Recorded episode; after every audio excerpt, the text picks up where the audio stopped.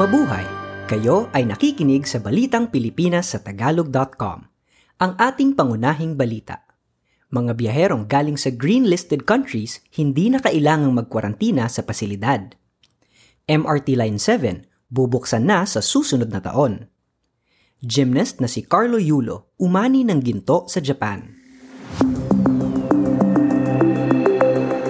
Sa detalye ng ating mga balita, hindi na kailangang ikwarantina sa pasilidad ang mga pasaherong magmumula sa green-listed countries kapag dumating sa Pilipinas, basta't fully vaccinated na at negatibo ang test sa COVID-19 72 oras bago lumipad patungo ng Pilipinas. Sabi ni Presidential Spokesperson Harry Roque na ang mga Pilipino o dayuhang fully vaccinated sa Pilipinas ay kailangang magharap ng VaxCert PH Digital Vaccination Certificate o inisyong International Certificate of Vaccination or Prophylaxis o tinatawag na ICV mula sa Bureau of Quarantine. Ang National Digital Certificate naman ng mga dayuhang pamahalaan ay tatanggapin din sa Pilipinas. Kahit hindi na magkakwarantina sa pasilidad, kailangang i-monitor pa rin ang pasahero kung magkakaroon siya ng sintomas ng COVID sa loob ng labing apat na araw. Kabilang sa green-listed countries o territories ang mainland China, Hong Kong at Taiwan. Biyahero sa Pilipinas, kailangang magrehistro sa Bureau of Quarantine obligado ang lahat ng babiyahe sa Pilipinas na magparehistro sa Bureau of Quarantine e-Health Declaration Card. Kabilang na ang mga bata.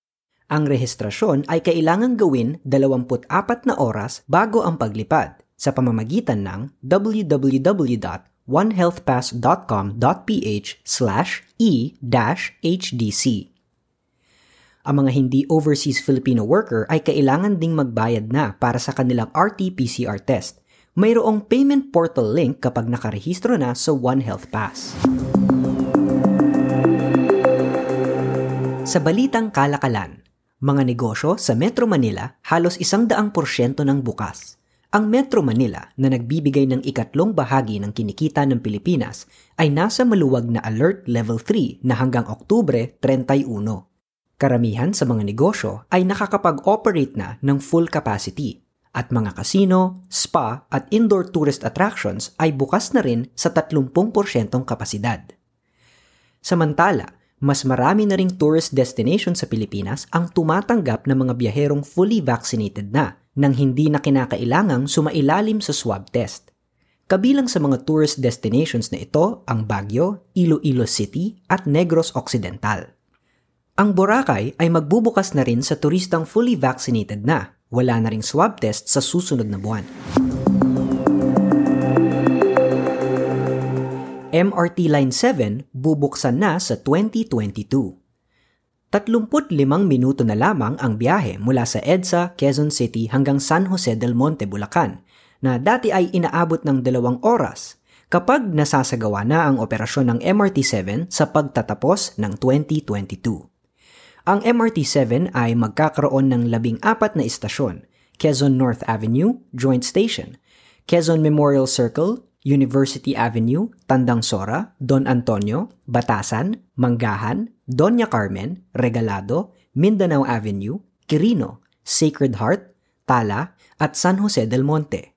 Kokonekta rin ang MRT-7 sa Common Station Project ng Kagawaran ng Transportasyon sa Quezon City na makakatulong sa mga pasahero para madaling makalipat sa MRT-3 sa EDSA, Light Rail Transit 1 sa North Avenue at sa gagawing Metro Manila Subway Project.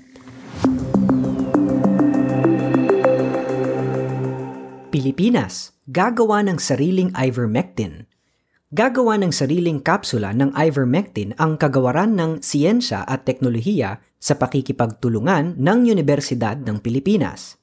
Ang ivermectin ay napatunayang panlaban sa parasito, subalit lumalabas sa ilang pag-aaral na maaari rin itong ipanlaban sa COVID-19. Ayon sa kagawaran, gagawa sila ng sariling formula na may sariling dosage para hindi na bumili sa ibang laboratorio. Nirecycle na plastic, panggawa na ng bahay at bakuran. Isang grupo ng mga nagre-recycle sa Pilipinas ang nakaisip ng paraan na resolbahin ang lumalalang problema sa basura sa plastic sa pamamagitan ng paggawa ng mga building materials mula sa mga plastic na bote, sachet na isang gamitan lang, at balat na mga chichirya. Ang plastic flamingo o mas kilala bilang PLAF ay nangongolekta ng mga plastic na basura. Hinihiwa ito ng maliliit at saka minumolde bilang mga poste at pangsahig na tinatawag nilang eco-lumber. Ginagamit nila ang mga ito para gawing bakod, panggawa ng deck at mga pangsamantalang tuluyan sa panahon ng delubyo. Isang daang tonelada na ng plastic na basura ang kanilang nakolekta na kanilang inirecycle. Ang Pilipinas ang isa sa pinakamaraming tinatapong basurang plastic sa mga dagat sa bahagi ng Asya, ayon sa 2021 report ng Our World in Data ng Oxford University. Balita mula sa ibayong dagat. Milyon-milyong mga Afghans, kabilang ang mga bata, ang maaaring mamatay sa kagutuman kung hindi agad maaaksyonan ito, ayon sa isang opisyal ng United Nations World Food Program. Nanawagan si World Food Program Executive Director David Beasley na pakawalan na ang mga frozen funds na pantulong sa mga nangangailangan sa Afghanistan.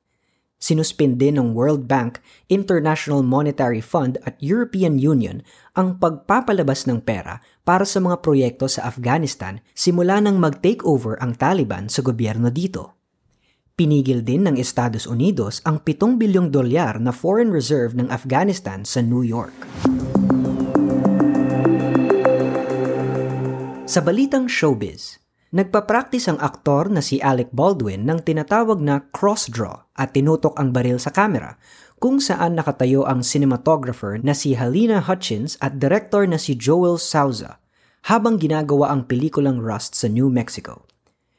Ayon sa police affidavit ni Souza, nagpa-practice si Baldwin ng kanyang gagawin sa baril at nasa likod siya ni Hutchins nang biglang pumutok ang baril at nakita na lang niyang pareho silang duguan. Ikinuwento naman ng camera operator na si Ray Russell sa mga investigador na tinamaan si Souza sa balikat samantalang sa dibdib naman tinamaan si Hutchins. Sa ngayon, wala pang kinakasuhan habang inaalam ng mga investigador kung paano na ilagay sa isang prop na baril ang tunay na bala. Ilang oras bago ang pangyayari, anim na miyembro ng crew ng Rust ang nag-walk out upang iprotesta ang iba't ibang issue kabilang na ang kaligtasan sa set. Sa palakasan, bigo sa Olympics, bumawi sa World Artistic Gymnastic Championships. Nakamit ni Carlos Yulo, kilalang gymnast sa Pilipinas, ang gintong medalya sa vault at pilak na medalya naman sa parallel bars sa isinagawang World Artistic Gymnastic Championships sa Kitakyushu, Japan.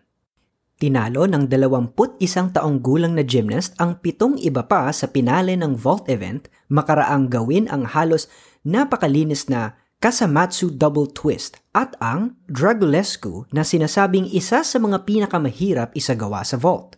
Umiscore si Yulo ng average na 14.916 at naungusan si Yonekura Hidenobu ng Japan na pumapangalawa sa score na 14.866 at si Andrei Medvedev ng Israel na nakakuha naman ng 14.649. Sa balitang kakaiba, kapag tinignan ang Manila City Hall mula sa itaas, mukha itong kabaong. Ang apat na raang taong University of Santo Tomas, puno nga ba ng multo? Napakaraming istorya ng Maynila, ang kapital ng Pilipinas, mula sa nakaraan Kaya't ito ang ipapakita ng grupong Wonder Manila sa kanilang libreng virtual Halloween tour na pinamagatang One Night in Manila. Ang virtual tour na ipapakita sa Facebook page ng Wonder Manila sa Oktubre at 30 ay magpapakita ng mga nakakagimbal na kasaysayan ng mga lugar at gusali sa Maynila noong unang panahon. Kabilang sa mga pupuntahan ang Escolta, Paco Park, Aroseros at University of Santo Tomas.